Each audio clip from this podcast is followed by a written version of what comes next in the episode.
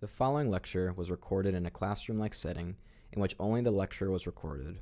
Because of this, the participation of the classroom cannot be heard. When someone asks a question or makes a comment, there will be a brief break in the audio. Once the question or comment is finished, the lecturer will begin speaking again.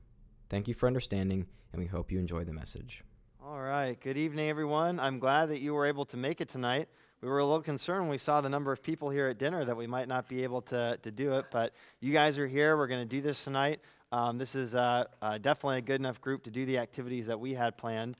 And, uh, and for the few people who either aren't here yet um, or for uh, you know, the couple families that are actually out of town, um, we are recording this, so they'll be able to watch it later. Um, it's just not as ideal, obviously, because some of the things we're doing in class are designed to help you learn it here on the spot. Um, and it's going to be more difficult to do that if you don't have other people to, to do these exercises with. So, um, that said, I'm thankful you're here, and uh, I'm gonna, we're all going to pray together right now and just that, ask that God would bless this time and, uh, and grow us in our ability to be uh, good defenders of the faith. So, with that, so let's, uh, let's go to the Lord in prayer. Father, we're thankful for this night. We're thankful for this place that you've given us to gather. And we're so thankful for one another. Thank you so much, Lord, for each of the brothers and sisters that you've blessed us with in Christ here at this church. We, we pray, Lord, that this uh, time of study tonight would be pleasing to you.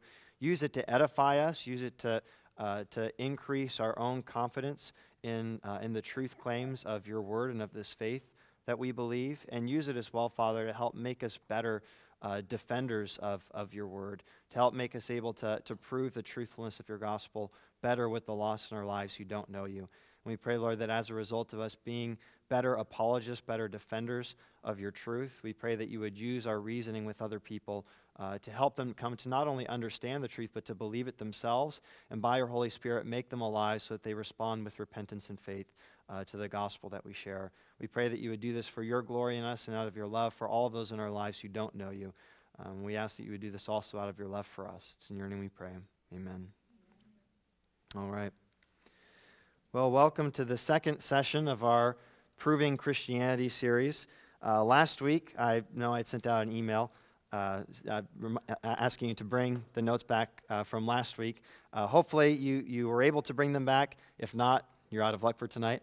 Um, we're going to be using the second, we're going to be using the back side of it uh, to, to take notes on the next part of the, of the teaching series. But the first part of it we're going to use for a quick review. Uh, if you'll recall, last week we talked about what faith is, what reason is, how those two things relate, and then we also talked about uh, what apologetics is and what it's useful for, both for believers and for unbelievers. Uh, now, if you'll recall, in, uh, when we started off this series last week, I talked about how we're not going to be teaching apologetics in a merely uh, academic fashion. Our goal is not for you to walk out of here more familiar with the top of, of, of apologetics uh, than when we began. It's for you to actually uh, develop certain skill sets, certain abilities that you'll be able to walk out of this teaching series with um, and do on your own. Specifically, we want you to be able to prove that Christianity is true without any recourse to notes or other resources. That's the goal. So, we're going to do something here at the beginning just to help us remember and solidify what we learned last time. If you have your notes out in front of you, turn them down on the table so that you can't see your notes. Cover your notes from last time. Don't look at them. They'll see, trust me. It's, it, this will only take a couple minutes, but it'll be really helpful for you.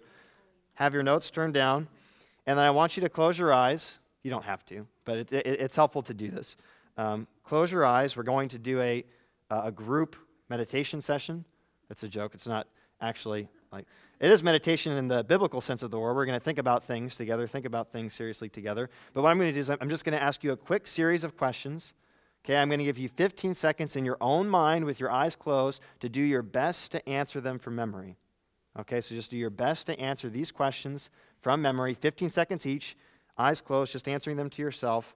Um, and again, this is going to be really short, but it should help you try to, to, to, solidify your memory of these things or at least get your brain going about what we discussed last time. So we're going to start, eyes closed if it helps. Number one, define biblical faith. What is biblical faith? Answer in your mind.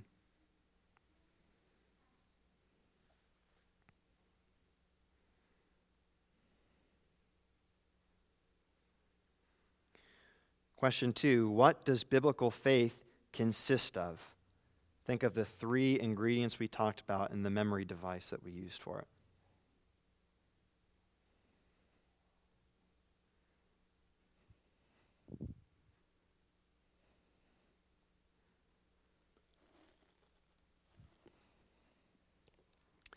Number three, what is reason?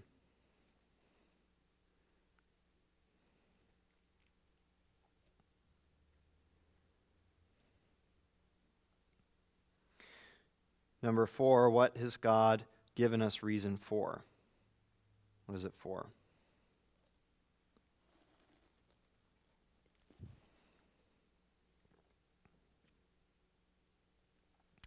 How does reason relate to faith?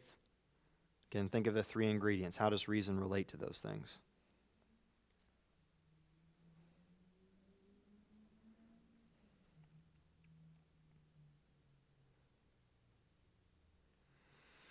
And when we discuss faith and reason, we talk about how God is sovereign over the process of people coming to faith. But where specifically do we discuss the Holy Spirit's work in that process? What does he do in that process?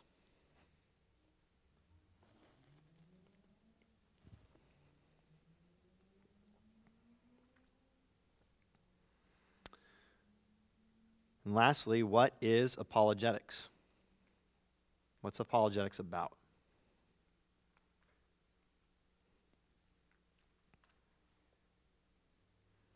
I lied, actually. There's one more. How is apologetics useful?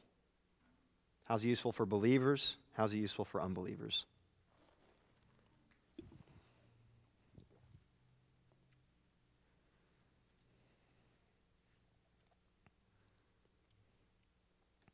All right, you can open your eyes. I hope that group meditation session transported you to a better. No, I'm kidding. Um, I hope it was helpful in jogging your memory at least.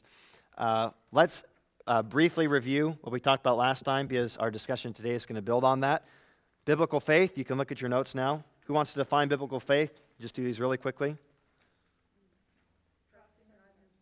Biblical faith is trusting in God and His Word. I gave you a memory device to help you remember what biblical faith consists of, the three ingredients of biblical faith. What's the memory device? Cat. Faith is a furry cat, C A T.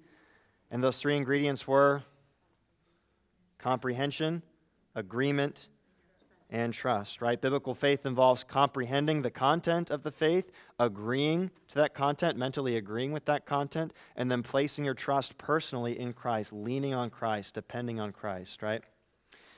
Now, what is reason? Can look at the dictionary definition there.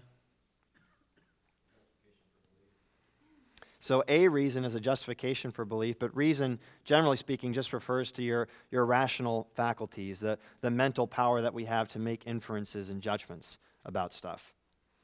And what has God given us reason for? If we think about this process, right? So, to discern, discover truth.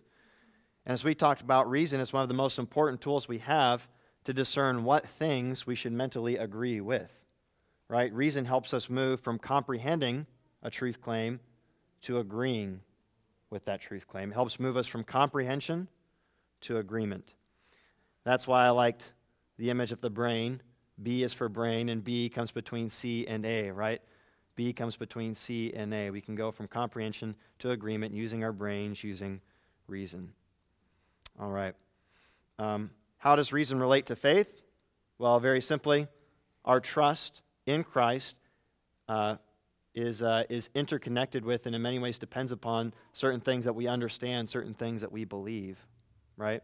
Someone's not going to put their trust in Christ if they don't believe that God exists, if they don't believe that Jesus is God, if they don't believe that Jesus can really save them. Um, and so reason uh, relates to, to, to, to, faith by being, the, um, by being the tool that God's given us to help move from comprehension to agreement, right? All right, the Holy Spirit. What does the Holy Spirit do? Yeah, so the Holy Spirit makes us alive, right? In the sense that just because we agree with the truth claims of the gospel doesn't mean that we're going to respond in a righteous way. We're not going to respond by repenting and trusting in Christ unless the Holy Spirit comes in and He gives us a new heart, unless He regenerates us. Um, so, reason alone cannot produce faith. Only the Holy Spirit can cause us to respond to truth claims, which God may, God may use reason to cause people to come to believe that the gospel is true, but it takes a miraculous work of the Holy Spirit in order for them to respond to that by actually repenting and believing in Christ and following after Him. Now, when we ask ourselves, how do we know that Christianity is true? I gave you the marriage example, I know that Sarah exists because I know Sarah. We know Christianity is true, first and foremost, because we know Christ, right? But there's a lot of other things that support uh, that knowledge. When I talked about uh, the example with Sarah, we can point to a wedding ring, we can point to kids, we can point to pictures on our phone, etc. And that's really what apologetics is dealing with. It's dealing with all of the other reasons um, that we have for knowing that Christianity is true, in addition to our personal relationship with Christ. And those other reasons are very helpful because, unlike our personal relationship with Christ, we can share those other reasons with somebody. Somebody else may not have that same personal relationship with Christ, but we can share these other reasons with them to help them see that the things that we're telling them are actually true. All right, as far as the, uh, the benefits of apologetics go, the benefits for believers are what? What's the benefit of apologetics for believers? Yeah. Yeah, there you go. It strengthens the faith we already have, right? If we're believers, we already believe the gospel is true and we already trust in Christ. But seeing additional reasons for uh, why the gospel is true can help strengthen our confidence in the truth claims of the gospel. And as a result, should result in our faith being strengthened and all of the other benefits uh, that come with that. How about for unbelievers? They don't have faith yet. What's the benefit of apologetics for them?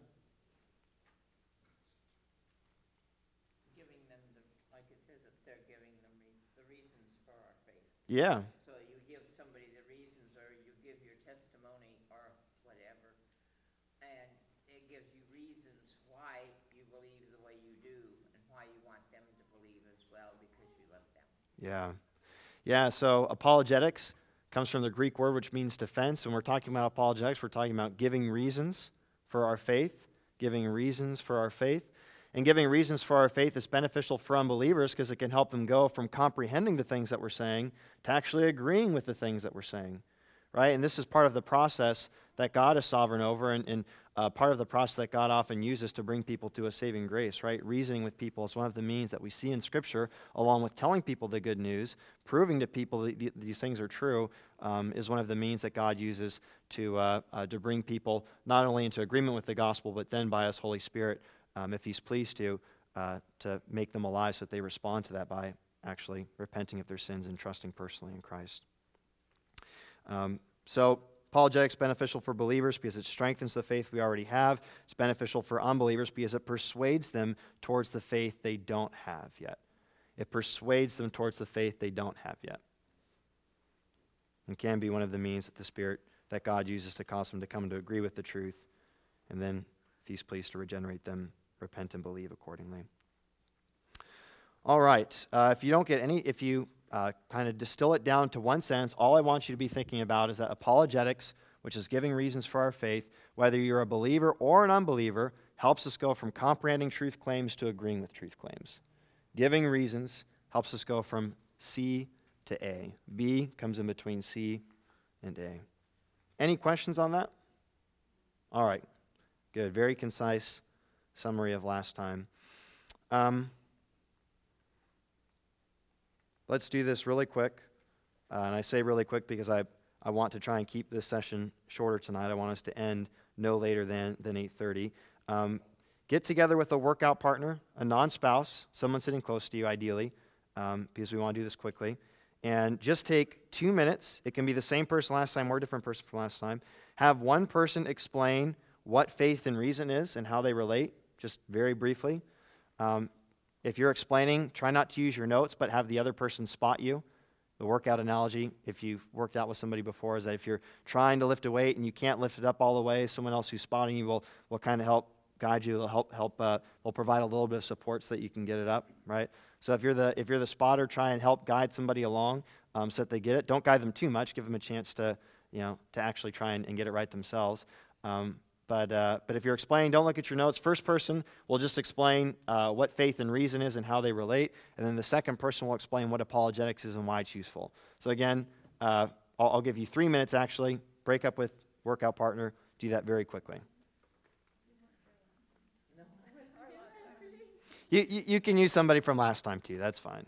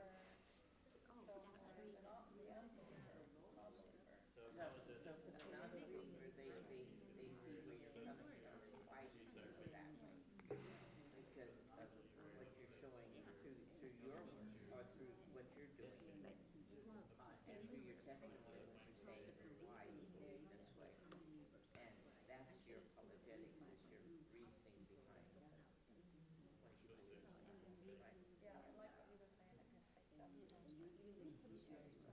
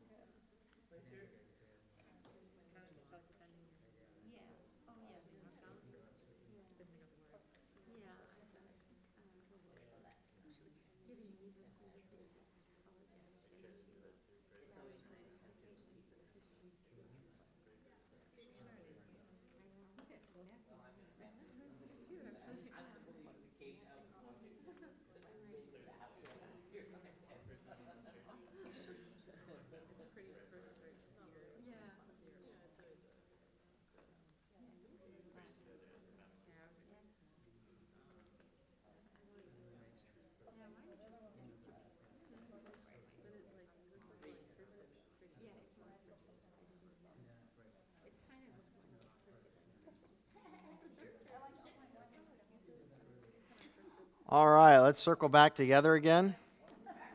Hopefully, you had a chance to discuss those.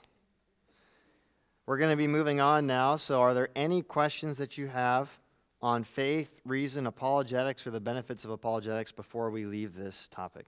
If you have questions, ask them now or forever hold your peace. Never again. This is it. Last chance. What does faith have to do with reason? I still, we, I still don't understand that. Uh, well, I'll, I'll send you the recording from last time because th- this was the question that we uh, talked about um, in, in the last session. So I'll, uh, I'll, I'll go ahead and, uh, and send that to you.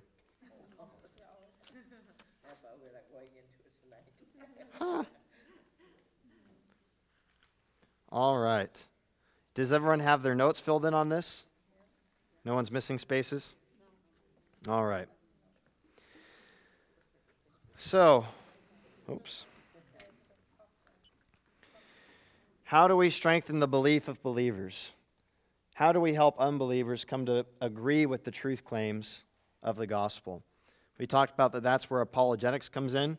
How do we reinforce the faith we already have? Um, it's by giving us reasons to agree with these things, to believe these things that we comprehend, um, these truth claims that we comprehend. Isn't one way to do that is, is by sharing our testimonies with each other and so forth, so it shows why, why we believe that way and why, think, because this is what God has done for us. So Yeah, that's certainly one reason to believe, yeah. Yeah, yeah, and as we talked about last time, for Christians, the primary reason that we know Christianity is true isn't ultimately because of, of uh, you know, arguments for the existence of God or the historicity of the resurrection or things like that. Um, for, uh, for most Christians, and rightly so, their primary, the primary way that we know Christianity is true is because that we, we actually know Jesus personally, right? Um, and that is, I think, the greatest reason that we could have for believing these things. But it's still a reason nonetheless, right? Um, and so for us, you know, apologetics is about giving reasons to help believers and unbelievers alike more agree with the truth claims of, uh, of the faith. Um, now, in apologetics, our primary tools are arguments. Our primary tools are arguments. Um, and uh, the reason why I say that, no pun intended, is because uh, giving people reasons to believe, doing apologetics, um, reasons to believe often come in the form of arguments. Now, when I use the word argument, what am I referring to? Hey, Brandon, how do you. Uh, oh, there we go. I'm not talking about what happens when your kids get upset with each other for. Uh, not quite pros and cons, although that, that could be that could be part of one, right? So, not talking about what happens when you and your spouse disagree about what movie to watch. All right, what do I mean by an argument? Anyone want to guess? Yes, sir? Okay. Yeah, yeah, so defending your faith. Um, yeah, we use arguments for all kinds of things, right? Um, I'm going to give you a little bit more of a technical definition I want you to write down on, uh, on your sheet. Um, an argument, this is on the back side, by the way. Okay, yeah, thank you, Grandma.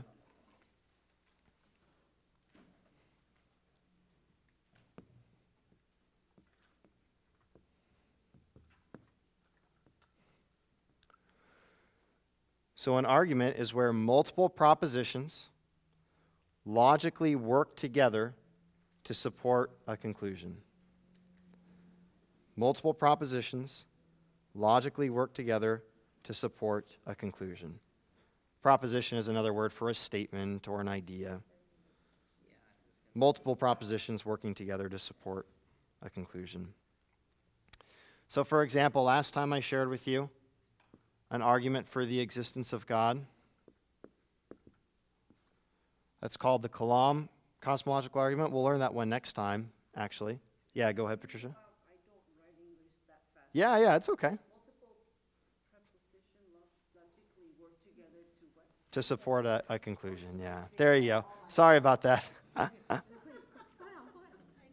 yeah, thank you, Patricia. If, if anyone needs to, you know, pause too, don't, don't hesitate to ask because um, these things are really important. This is kind of the foundation for everything else we're, we're going to be doing um, in this class. Um, so I'm just going to I'm going to give you a, a, quick example. So last time we talked about how the argument uh, we talked about the argument that the universe began to exist. Right? The universe was either started by something or nothing. It wasn't started by nothing, therefore it was started by something. Right? And then we talked about what that something must be. If the universe solved time, space, and matter, it must be timeless, spaceless, and material. and we developed it from there into a pretty full orb concept of God. We'll learn that next time. But if we take this, if we take part of that argument that the universe was started by something or nothing. And that's the first proposition, the first statement. And then we say that it wasn't started by nothing, not nothing. That's the second proposition, the second statement. That leads us to the conclusion that it must have been started by something, right? Say this is very this is very intuitive and obvious. I hope so because it is. We're just thinking about it perhaps in a little bit more detail than you might, might ordinarily think about it. The propositions that logically work together to support a conclusion are called premises. And then, of course, the idea that they lead to are, is called the conclusion. You already knew that. And when I use the word logically, by that, I'm referring to how some statements infer or entail other statements.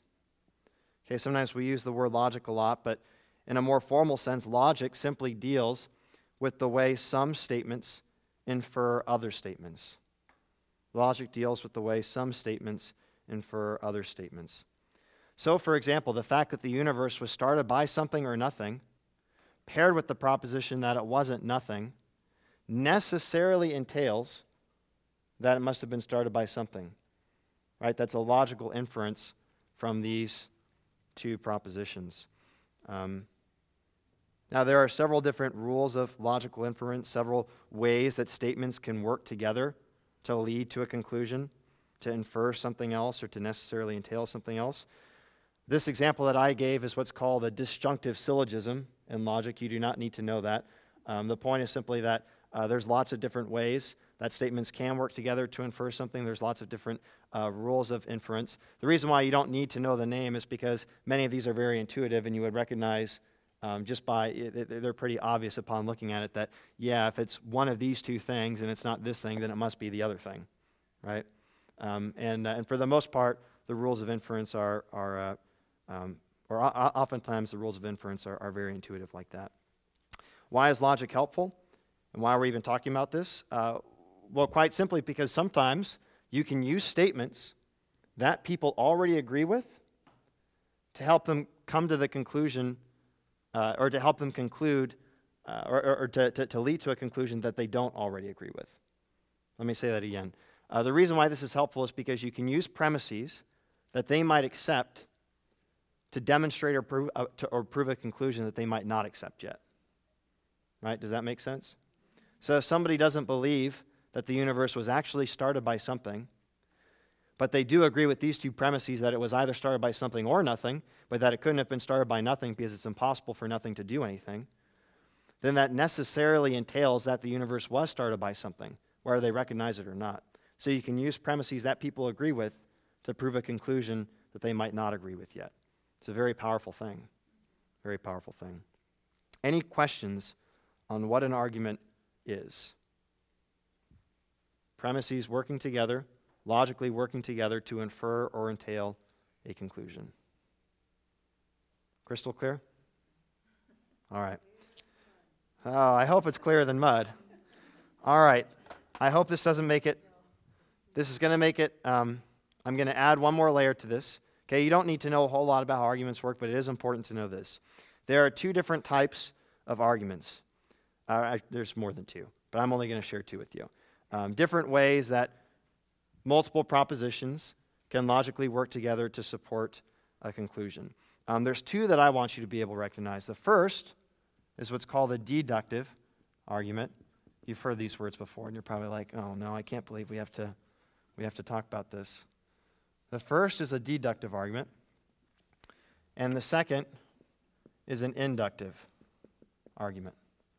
Again, just different ways that propositions can logically work together to support a conclusion. In a deductive argument, you have bigger premises. I'm just going to call this P1 and P2 premise one, premise two, that work together towards a smaller conclusion. So the size of the statements decreases as you move towards the conclusion. I want you to think deductive, decrease. Deductive, decrease. The size of the statements decrease moving towards the conclusion as you build up from the premises to the conclusion. It moves from more general premises to a more specific conclusion. So, for example, this argument that I gave you is a deductive argument. The conclusion that something started the universe is smaller than the premises themselves because there's more, there's more content here, there's more information here in these premises in the sense that you have the universe was started by something or by, um, by nothing. That's a larger premise, a more general statement than the more specific conclusion, which is that the universe was started by something. So, in a deductive argument, the size of the statements decreases, building up to the conclusion. Now, in an inductive argument, it's the exact opposite. In an inductive argument,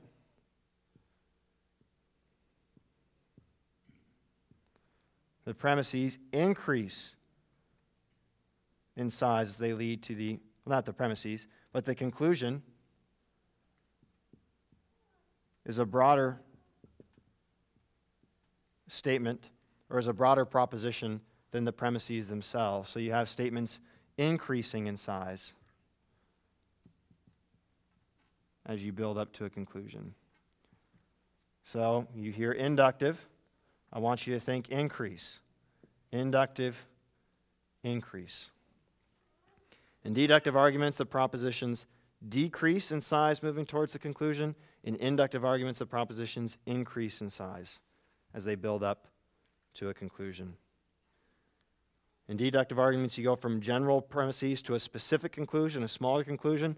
In inductive arguments, you go from more specific premises to a more general conclusion. Here's an example of an inductive argument.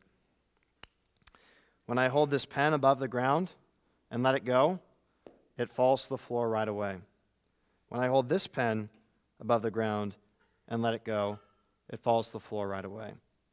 When I hold my phone above the ground, you're saying I get the point. It's an OtterBox, it's okay.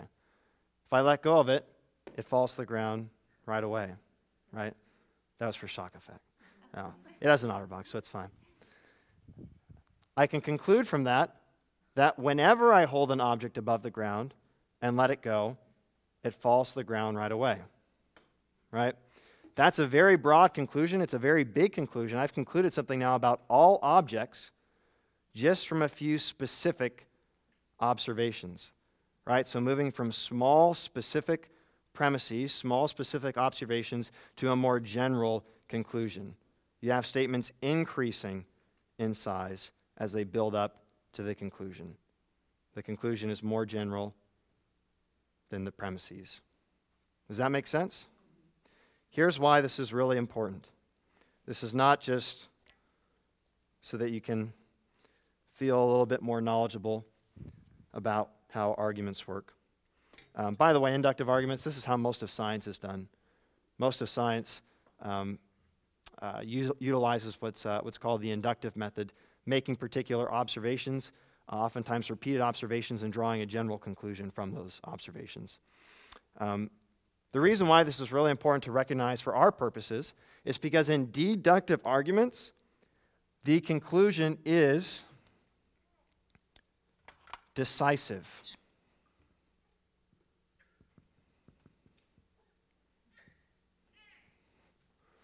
The conclusion is decisive.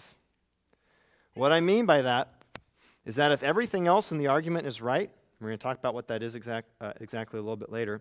If everything else in the argument is right, the conclusion is guaranteed to be true.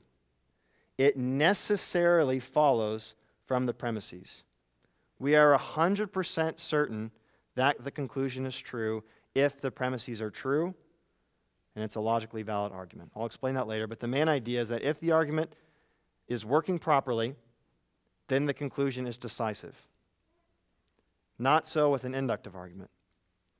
Everything can be right in an inductive argument, and yet the conclusion will always be indecisive. That's not to say we can't be very certain about the conclusion of an inductive argument. You can be virtually certain, but you can never be 100% certain. You can be 99.999%, but never 100% in an inductive argument. So, deductive, decisive. Inductive, indecisive. 100% certain that the conclusion is true, the argument works. We're not certain. We're, uh, we're not 100% certain that the conclusion is true, even if the argument works, even if we can be very close to 100%. So, an inductive argument, the conclusion is always going to be a matter of probability.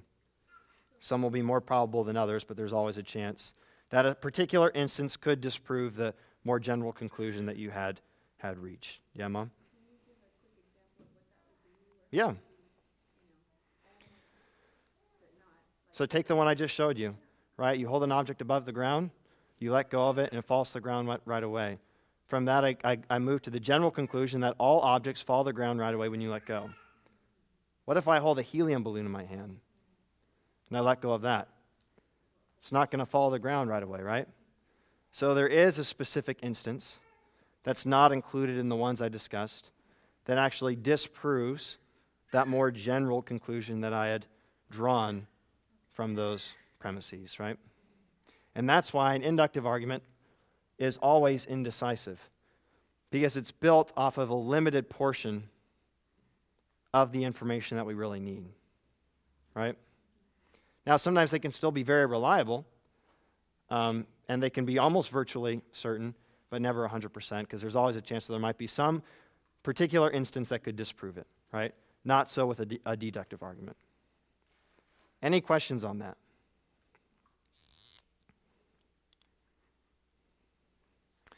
So, in a deductive argument, the conclusion is decisive if the premises are true and the ar- argument works. In an inductive argument, even if the premises are true and even if the argument works, the conclusion is still indecisive. And I want you to remember that by looking at these two pyramids. Which one looks more stable to you? This one looks more stable, right? And it should be easy to remember. We've got deductive, decreases in size, moving towards the conclusion. The conclusion is more specific, the premises are more general. And the conclusion, if everything works, will be decisive. We'll know it to be true with 100% certainty.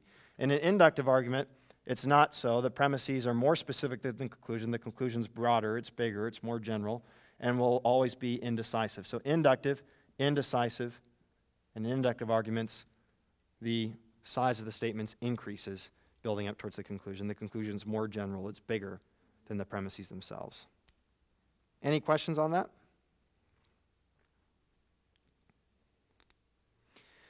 Now, for apologetics, it's really powerful to understand the difference between these two types of arguments. And the reason why is because what I gave you here is a deductive argument. That means that if everything else is right, this conclusion is certain. This conclusion is unavoidable. It's decisive. If you're going to be thinking rationally, this conclusion is necessarily entailed. You must accept it. That's the power in understanding this. That if somebody agrees with you on these premises, if somebody agrees with you on the premises of a, of a deductive argument that you're sharing with them, then they have to accept the conclusion rationally. It's logically entailed. And the cool thing is, many of the arguments that we're going to discuss in this session, uh, particularly the arguments for God's existence, are deductive arguments. That means that uh, if the premises are true and people agree with them, then they must also agree with the conclusion that God exists, because it's necessarily entailed from those. Um, now, just because something's framed as a deductive argument doesn't make it automatically true. It depends, the truthfulness of the conclusion depends on the truthfulness of the premises, right? The premises have to be true. And so, whenever you make a deductive argument or you, or you listen to one and evaluate one, um, you know, the, the truthfulness of the conclusion is going to depend on the truthfulness of the premises. The more likely the premises are true, the more likely the conclusion is going to be true. And so, the process then is, is one of examining the evidence for the premises. Are these premises really true? Or perhaps are they more plausibly true than false? If so, then we can have good grounds for accepting the conclusion. Yeah. Mm-hmm.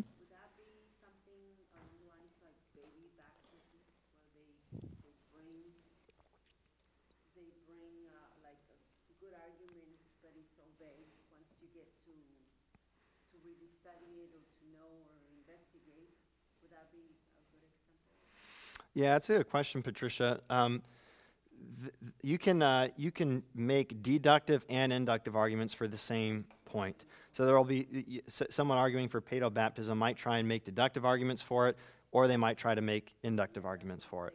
Yeah. Yeah. Yeah, so, and, and, just because someone makes an argument doesn't mean it's good either. We're going to talk about what makes a, a, an argument good in just a second. Um, but, uh, but just to give you an example, an inductive argument for paedobaptism would be something like every instance in Scripture um, that you see baptism, it's a baptism of a baby. That's not true, but let's just pretend that it was. Then they could draw the conclusion from there, generally, that all baptisms are supposed to be baptisms for babies, right? Or a deductive argument would be, um, you know, God's word says to baptize babies. Um, everything God's word says is true, therefore it's true that we must baptize babies.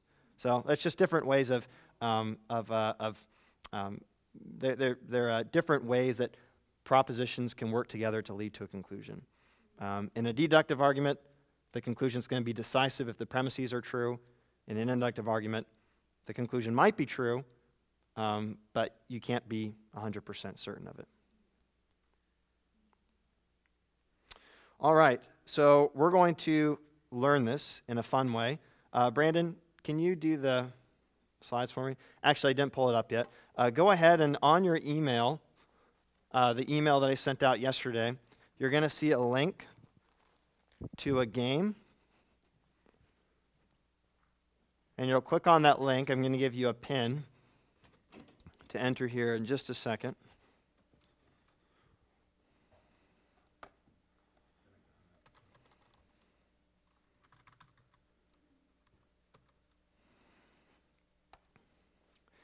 And what we're going to do is we're going to play a fun little game together that'll help you recognize these arguments as you see them.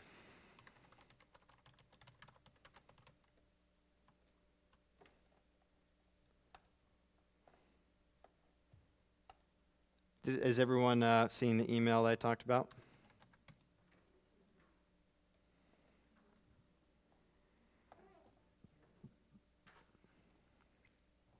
Hey, Brandon, would you be able to click next on this for me?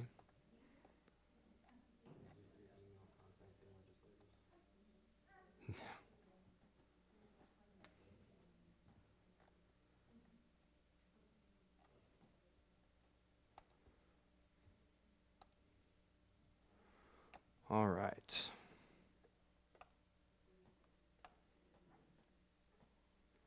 Can you put that up on the screen?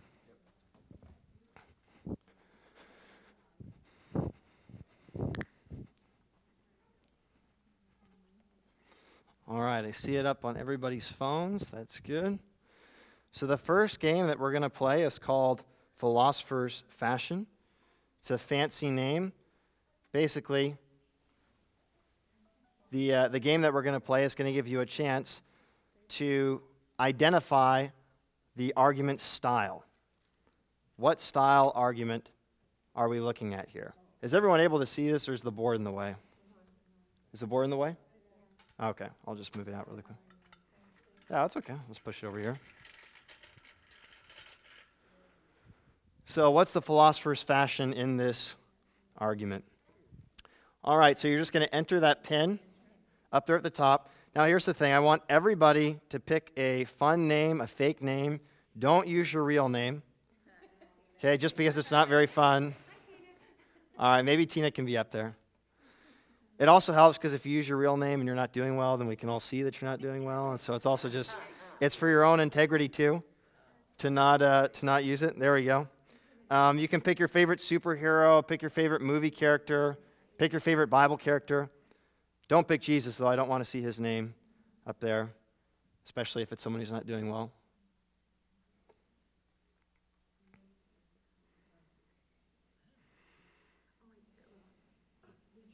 That said, failure is an important part of learning, so if you're not doing well, that's okay.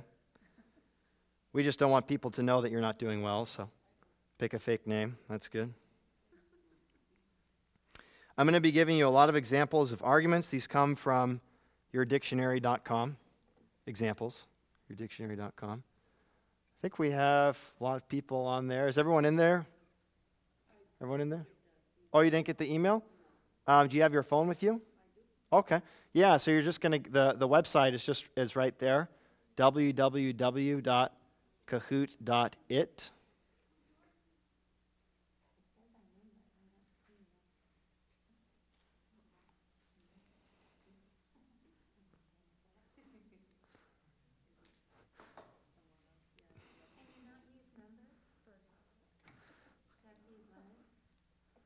Yeah.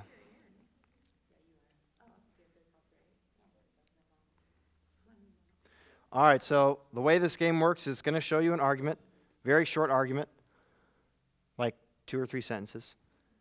And you're going to have the choice to make it a, you're going to have the choice to, to identify it as a deductive argument or an inductive argument. You only have 20 seconds to identify it. The faster you identify it, the more points you get. Okay, and it's going to show a scoreboard after each round of who's doing the best at this.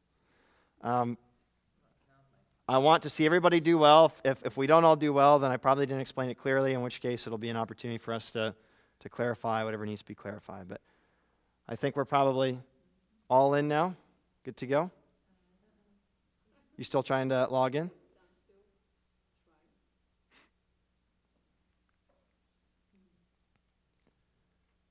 Yeah, so the opportunity to put in the game pin should come up after you put in kahoot.it.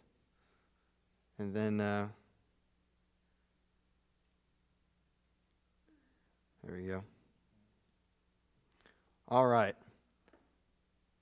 Let's go ahead and get started then. You start, Brand? All right. Next slide. Need to focus. All right. All dolphins are mammals. All mammals have kidneys. Therefore, all dolphins have kidneys. Deductive or inductive?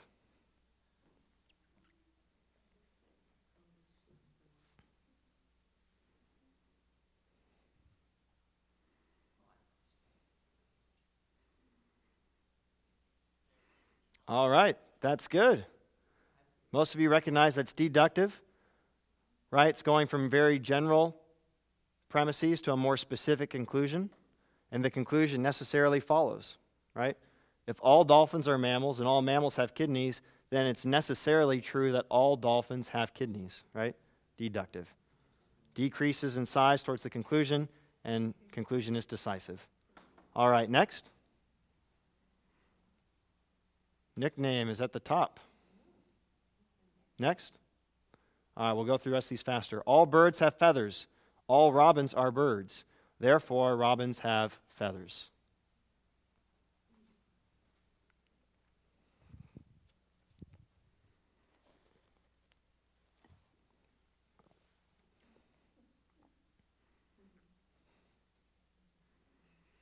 All right. We had more people get that one right, but there were also more people guessing that time. So, all right, good job. Yep, deductive argument. Next. Gustavo takes the lead. All right, next. Mary and Jim are left handed and use left handed scissors. Bill is also left handed. Therefore, Bill uses left handed scissors.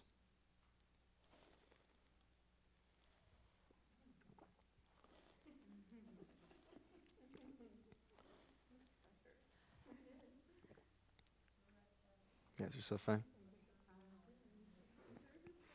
All right, good job. Inductive. Inductive premises increase in size towards the conclusion, and the conclusion is indecisive, right? We don't know for sure that Bill uses left handed scissors. He might, but he might not, right? Next. What's up, SPAC? Or what's up takes the lead? Next. In the summer, there are ducks on our pond. Therefore, summer will bring ducks to our pond.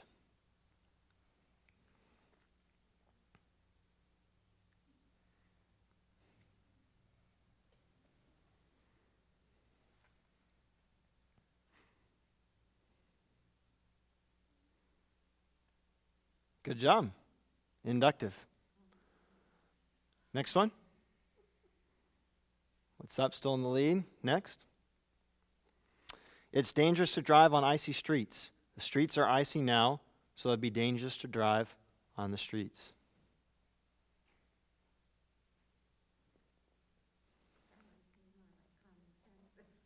Hmm. Deductive. Very good. All right. Next. You guys are doing a great job.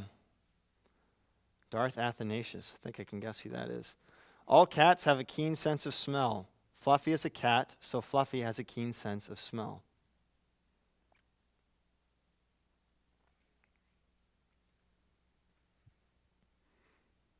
Wow, six and six that time.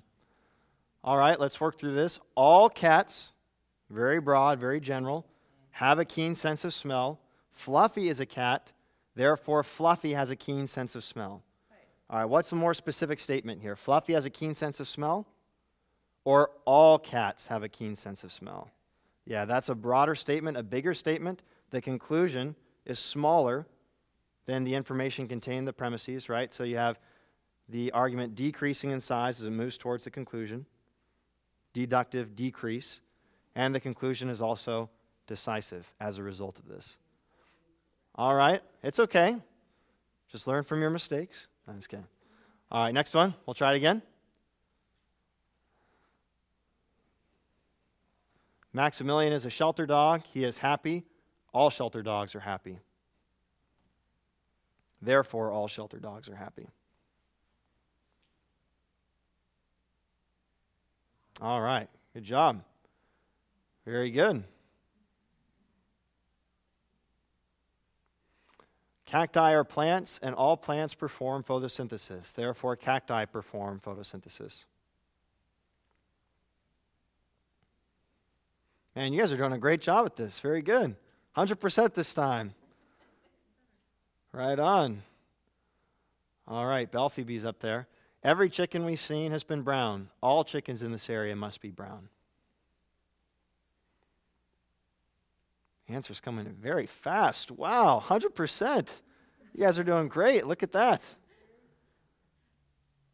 All right, we only have a few more questions left. Let's see if we can all keep this perfect streak going. Red meat has iron in it, and beef is red meat. Therefore, beef has iron in it.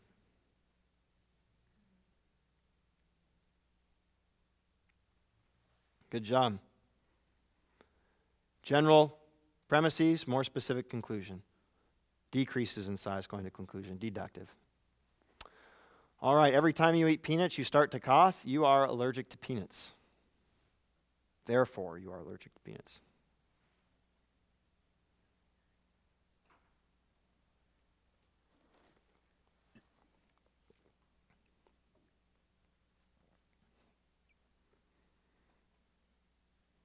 All right. Yep. Inductive. Very good.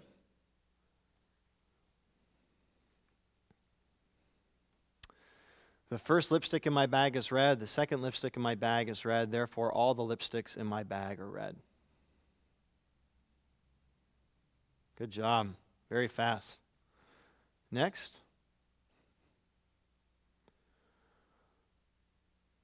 Acute angles are less than 90 degrees. This angle is 40 degrees, so it must be an acute angle.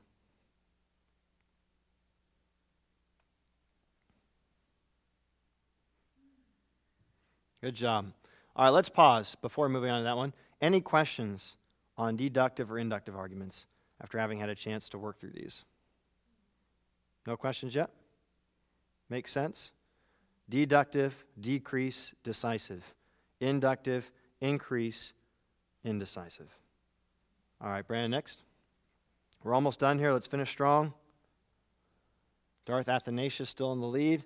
Most of our snowstorms come from the north. It's starting to snow. This snowstorm must be coming from the north.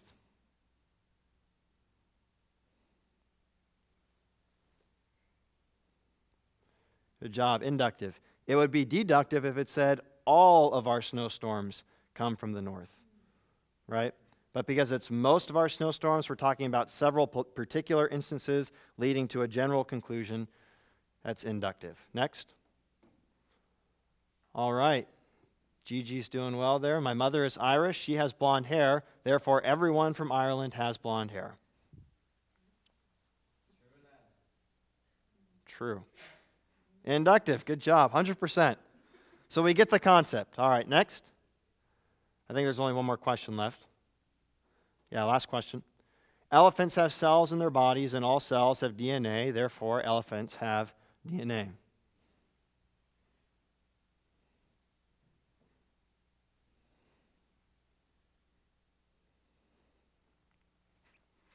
Good job. 11 to 1. All right. Who won the philosopher's fashion? Number three, Belphoebe. Very nice. Number two, Gigi. And number one, Darth Athanasius. Right. Very good. Good job, you guys. Well, as great as it is to be number one on the podium, the great thing is that the last two questions everyone either got right or almost everybody got right, which is a great thing to see. That means we get the concept, you get the difference between deductive arguments, which decrease moving towards the conclusion, and are decisive conclusions, versus inductive arguments, which are increase moving towards the conclusion in size and are indecisive in their conclusion. Make sense? All right. So if you use a deductive argument in apologetics, it can be a very, you can leave that, Brand, because we have one, one other one coming up in just a second. Um, deductive arguments are very powerful. And the reason why they're powerful is because if somebody agrees with you on these, they have to agree with you on this. They agree with the conclusion, uh, sorry, if they agree with the premises, the conclusion necessarily follows. All right, now, what makes an argument good exactly? Not all arguments are good arguments, right? What makes an argument good? I'm going to be talking specifically about deductive arguments here, but some of these things apply to inductive arguments too. This is an important question.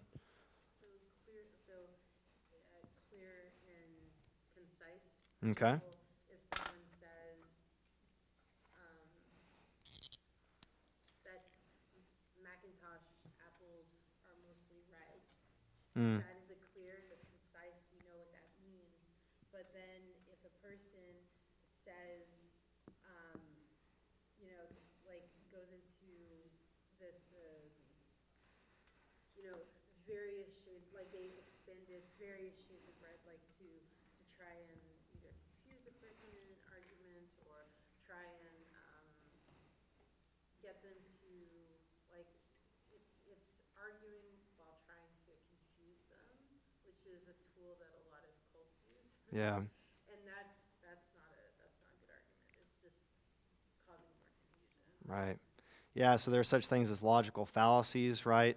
Um, where people will make an argument in a way that, uh, that, that's, uh, that's fallacious, um, or maybe, uh, maybe they won't be clear um, in defining their terms or in the premises that you're using. There's a lot of, um, there's a lot of additional stuff that goes into making an argument good like that. Uh, when I'm talking here, I actually mean it in a much more basic sense.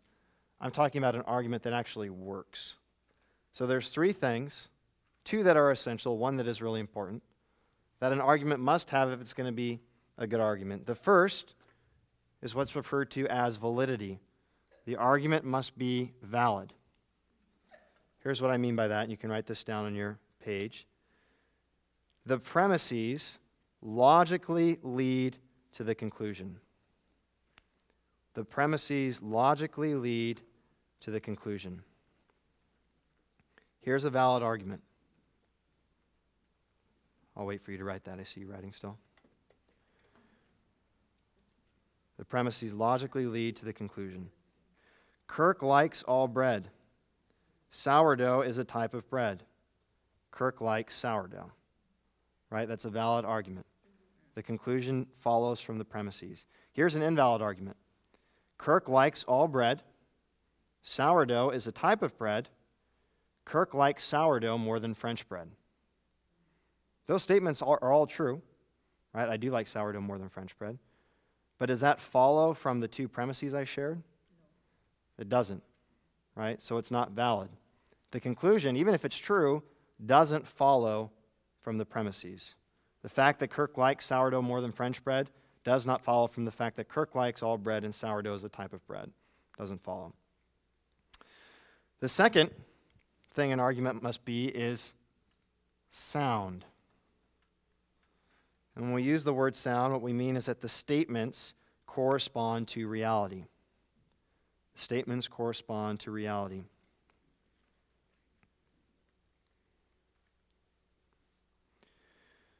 So, in a deductive argument, if the premises are sound, which means if the statements are true, then the conclusion must be sound too. Take the argument I just shared. Kirk likes all bread. Sourdough is a type of bread. Therefore, Kirk likes sourdough. If all the statements are sound, if they all correspond to reality, then the conclusion is also true. However, the first statement, Kirk's like, Kirk likes all bread, that might not be sound. That might not be true. There might be types of bread I don't like. Maybe there's gluten free bread or whole grain bread or something that, no offense if you have to eat like that, but certain breads that I might, I might find disgusting that, you know, maybe I don't like all bread. And if that's the case, then that first premise is not sound. And so the argument doesn't work. If one of the premises isn't sound, then it doesn't matter if it's a valid argument. It might still be a valid argument, but the conclusion doesn't necessarily follow. Argument doesn't, isn't good if I don't actually like all bread, if that premise isn't sound. Now, the last piece isn't essential, but it is really important. And that last piece is persuasiveness. The argument must be persuasive. Here's an argument that's valid and sound. If the Bible is God's word, then it must be inerrant. The Bible is God's word, therefore, the Bible must be inerrant. I actually heard this argument or a similar one used in a Christian context recently. That might be a persuasive argument for Christians who acknowledge that the Bible is God's word and that if it is God's word, it must be inerrant. Then the conclusion that the Bible must be inerrant would follow. Um, but it's persuasive to a Christian because we agree with those premises. Is that going to be a persuasive argument for an atheist?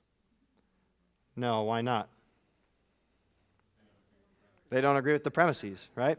The premises are true, they're, they're sound, and it's a valid argument.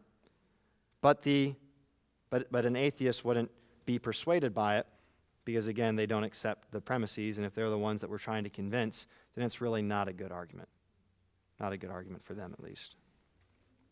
All right, so in order for an argument to be useful and effective at helping people come to agree with our truth claims, it must be valid, it must be sound, and it must be persuasive.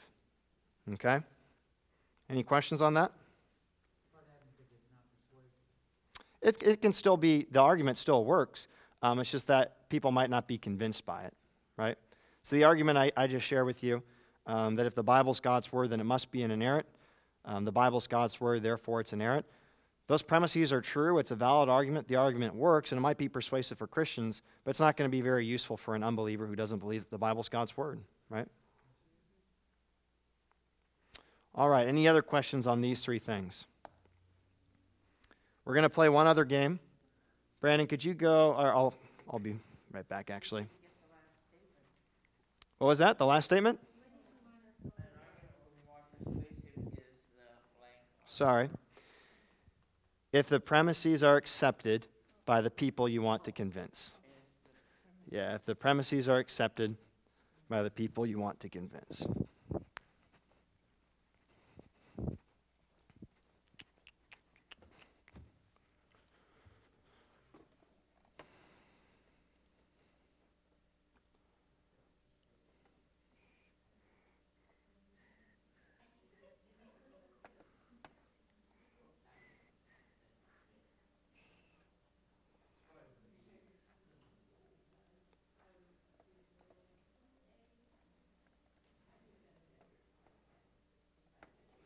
All right, go ahead and pull up that link on your phone one more time. I'm going to give you a different PIN code to enter. There it is right there. Go back to that link. Click on it one more time.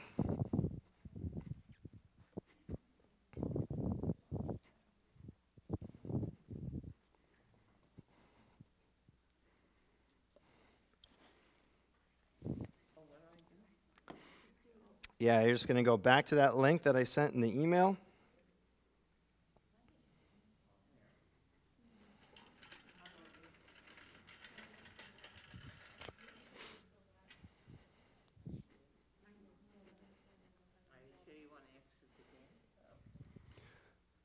Yeah, you might have to close out of the previous one and just go back to the email.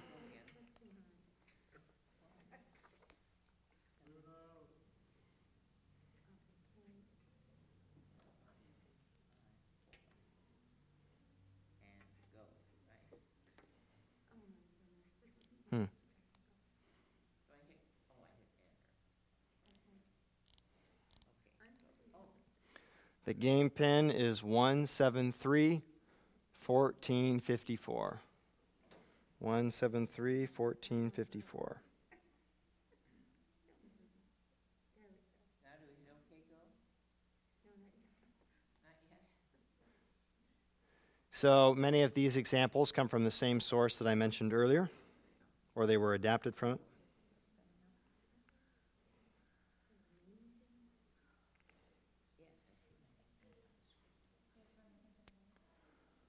All right.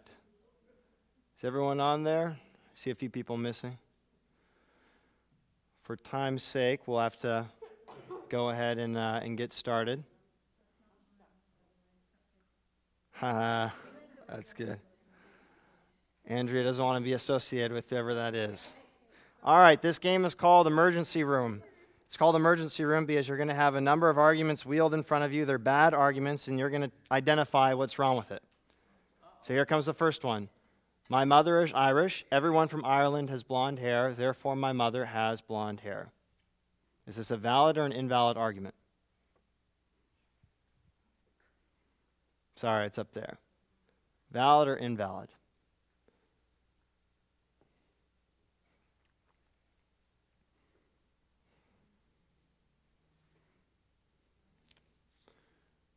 Oh, everybody got it wrong. Yeah, that's a great point, Tina. So, this is the difference between validity and soundness. An argument can be valid without being sound, without being true. Right? It's valid in that the conclusion necessarily follows from the premises, right? But the premises aren't true. It's not true that everyone from Ireland has blonde hair, but it does follow from those premises. The conclusion follows from it. Does that make sense? That's why. No, no. Well, it, it's yeah. It, th- so this is why it's important to distinguish between these. Someone can pre- present a valid argument, for example, that God doesn't exist. But that doesn't mean that the conclusion is true, right? Because the premises also have to be sound, the premises have to be true. In the same way, we can present a valid argument that God does exist, but it doesn't work unless the premises are true, right? It might be valid, but not necessarily true. All right, let's try again. Next. Glad that we had a chance to get it all out of our system up front, right? All right, look at that. Scoreboard's even. You have, you have a chance to, to keep going here. All right, all actors wear cologne. Tom Cruise wears cologne. Therefore, Tom Cruise is an actor. Is this a valid or an invalid argument? By the way, focus more on getting it right as opposed to hitting it, hitting the button as soon as you, as soon as you see it come up.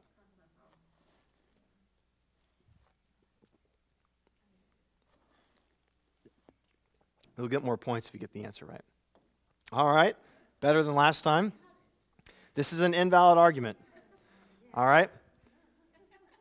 Tom Cruise is an actor, so here we go. All the statements are true. Well, I don't know. Maybe all actors don't wear cologne. but let, let's say all the statements are true. Okay? All the statements are true, but the conclusion that Tom Cruise is an actor does not follow from the fact that all actors wear cologne, cologne and Tom Cruise wears cologne. I might wear cologne, but that doesn't make me an actor, right? Right? I might wear cologne, but that doesn't mean I'm an actor the conclusion doesn't necessarily follow from the premises. Make sense? It's okay if you're getting it. It's okay if it takes a few times.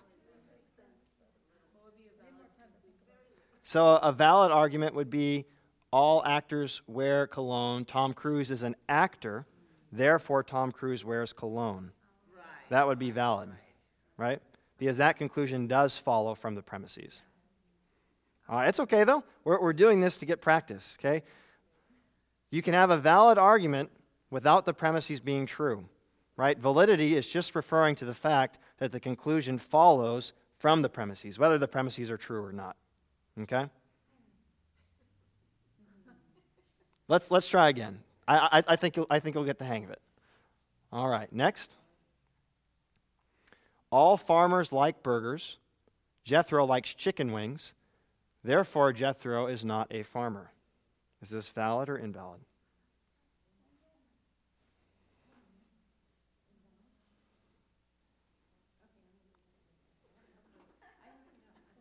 Just ask yourself, does the conclusion does the conclusion follow from the premises? Don't ask yourself is the are the premises true?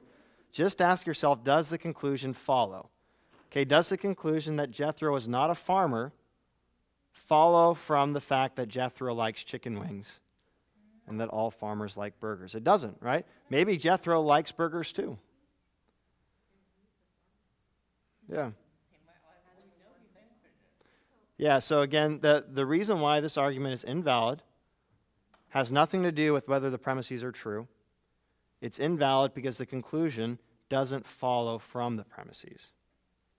The conclusion that Jethro is not a farmer doesn't follow from the fact that all farmers like burgers and that Jethro likes chicken wings. Now, if it said Jethro does not like burgers, then the conclusion would follow. That he wasn't a farmer. Right. If all farmers like burgers and Jethro doesn't like burgers, then Jethro wouldn't be a farmer. Right? That would follow from the premises. Right. Right. All right, next. All swans are white. Jane is white. Therefore, Jane is a swan.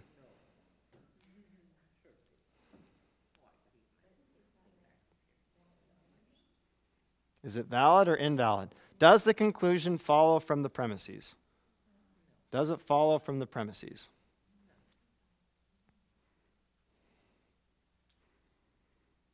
Very good. It doesn't follow. Yeah, exactly. There are other things that are white, that aren't swans. Um, now, if it said that Jane is a swan, then the conclusion would follow.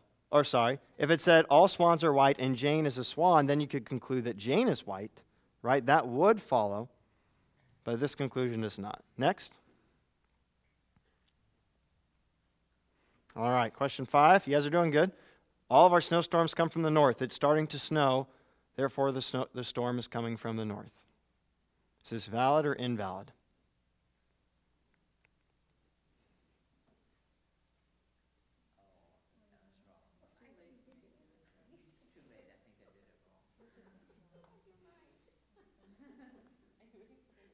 Just ask again, when we're asking about validity, we're not asking about is it true. Good job. You see, you guys are getting it. You guys got it. Good job.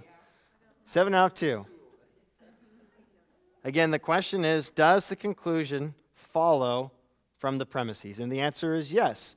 If it's true that all of our snowstorms come from the north and it's starting to snow, then this one must come from the north too, right? That follows from the premises. It's valid. Whether that's true or not, we have no idea. But the argument's valid at least. The conclusion follows from the premises. All right, next. Good job. All right, what, what's coming in the emergency room next? All right, Pastor Keith is a bird. All birds like to fly. Pastor Keith likes to fly. Is it invalid or is it unsound? Unsound. Unsound means the premises aren't true. All right, let's talk about this. This is a valid argument. This is a valid argument. It's valid because the conclusion necessarily follows from the premises. The conclusion necessarily follows from the premises, but the premises are not true. Is Pastor Keith a bird? No, he's not. I can testify that. He's not a bird. He does like to fly. That the conclusion might, and so one of the reasons why this is good is because the conclusion might still be sound, right? But it doesn't mean that it follows from the premises, right? Or it doesn't mean that it's true because because the argument works. That's actually the right way to put it. So this is a valid argument. If all birds like to fly and Pastor Keith is a bird, then Pastor Keith likes to fly. That's a valid argument. The problem with this argument is not its validity. The problem is with its soundness. The problem is the premises are not true. It is not true that Pastor Keith is a bird.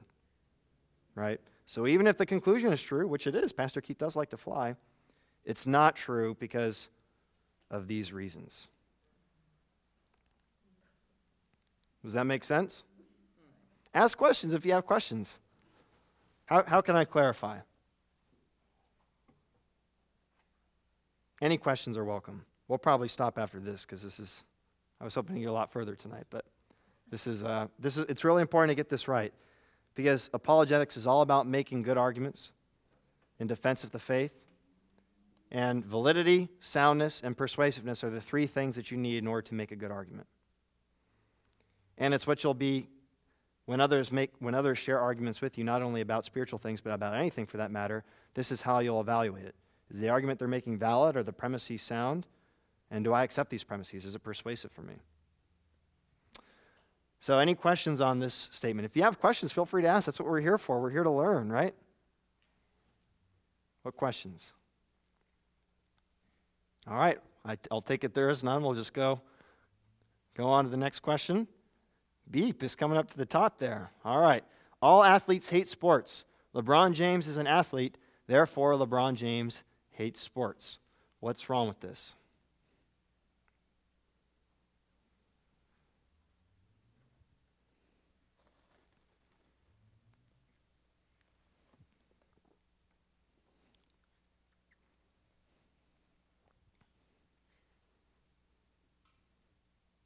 All right, good job. So, is the argument valid? Is the argument valid? Does the conclusion follow from the premises? It is valid. But how could all athletes hate sports when that's what athletes do? Yeah, so that the problem, the problem with this argument is that it's unsound. The problem is that this, the premises are not true, right? It's not true that all athletes hate sports. Exactly, yeah. So look at your sheet. Look at the definitions that we have there. That might be helpful. An argument is valid if the premises logically lead to the conclusion.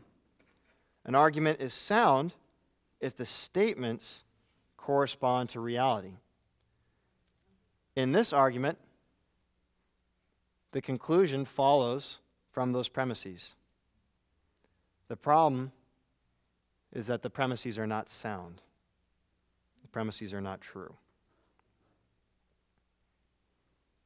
Any questions on that? If all athletes hate sports and LeBron James is an athlete, then LeBron James must hate sports too. That's a valid argument. The problem is not its validity, the problem is that the statements are not true. The statements are unsound. Any questions on that? All right, next one. You guys are doing good. Six got it right. All right. Question eight. All billionaires have a lot of money. Bill Gates is a billionaire. Bill Gates, therefore, was a very successful businessman.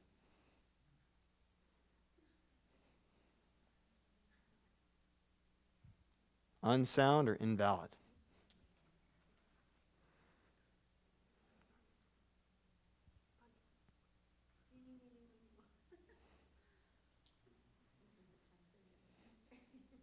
Good job. All right. Does the conclusion follow from the premises? Does Bill Gates being a successful businessman follow from billionaires having a lot of money and him being a billionaire? Does the conclusion follow? No, it does not. Yeah, yeah. So the conclusion does not follow from the premises. It's not a valid argument.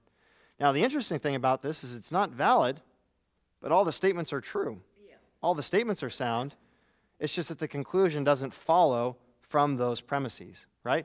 Bill Gates was a very successful businessman, and billionaires have a lot of money, and Bill Gates is a billionaire. But those premises don't lead to that conclusion. Because all of that's a good question, Grandma. It's because all of the statements are sound. All of the statements correspond to reality, right? All the statements are true. Yeah, it's okay. So here, here's, here's the way to make it simple, right? Validity refers to the conclusions following from the premises. Soundness refers to the premises being true. A conclusion can follow from premises, even if the premises aren't true. Just means that the conclusion might not be true, too. All right, next, next slide. Only two more. All moms have children. Kirk is not a mom. Therefore, Kirk has children. Is this invalid or unsound?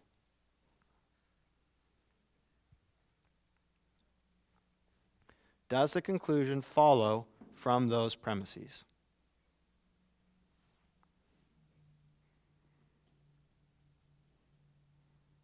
Or are the statements untrue?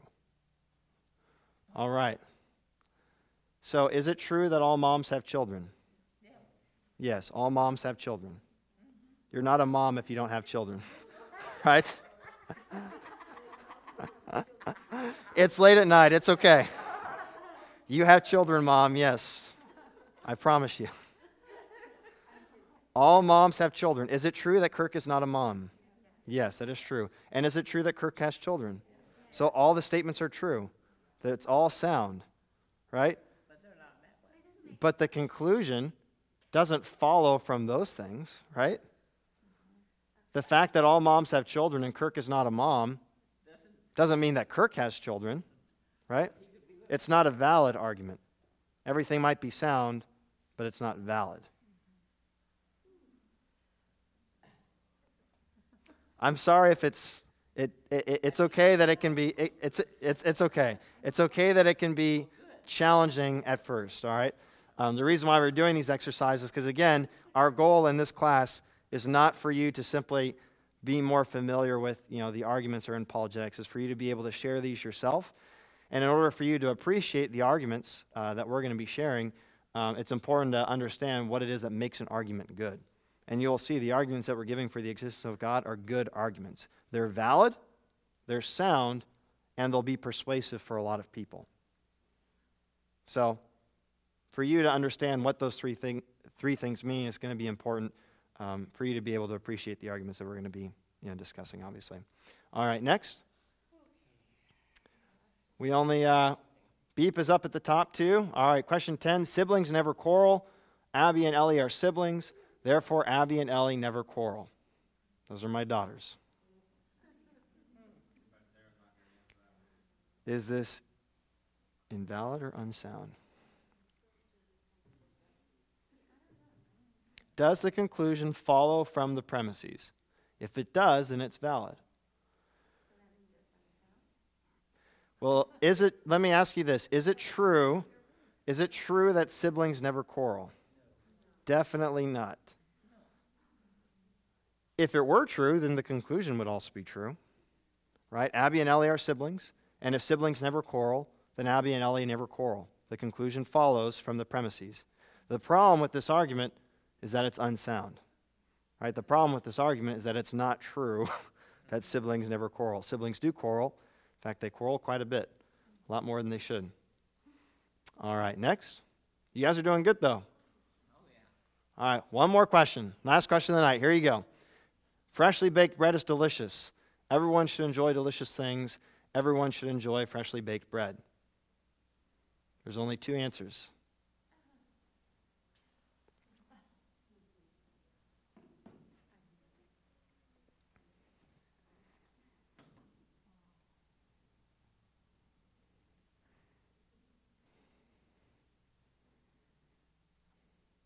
Surprised that this one was so hard. This was a joke question, and both of the answers were right.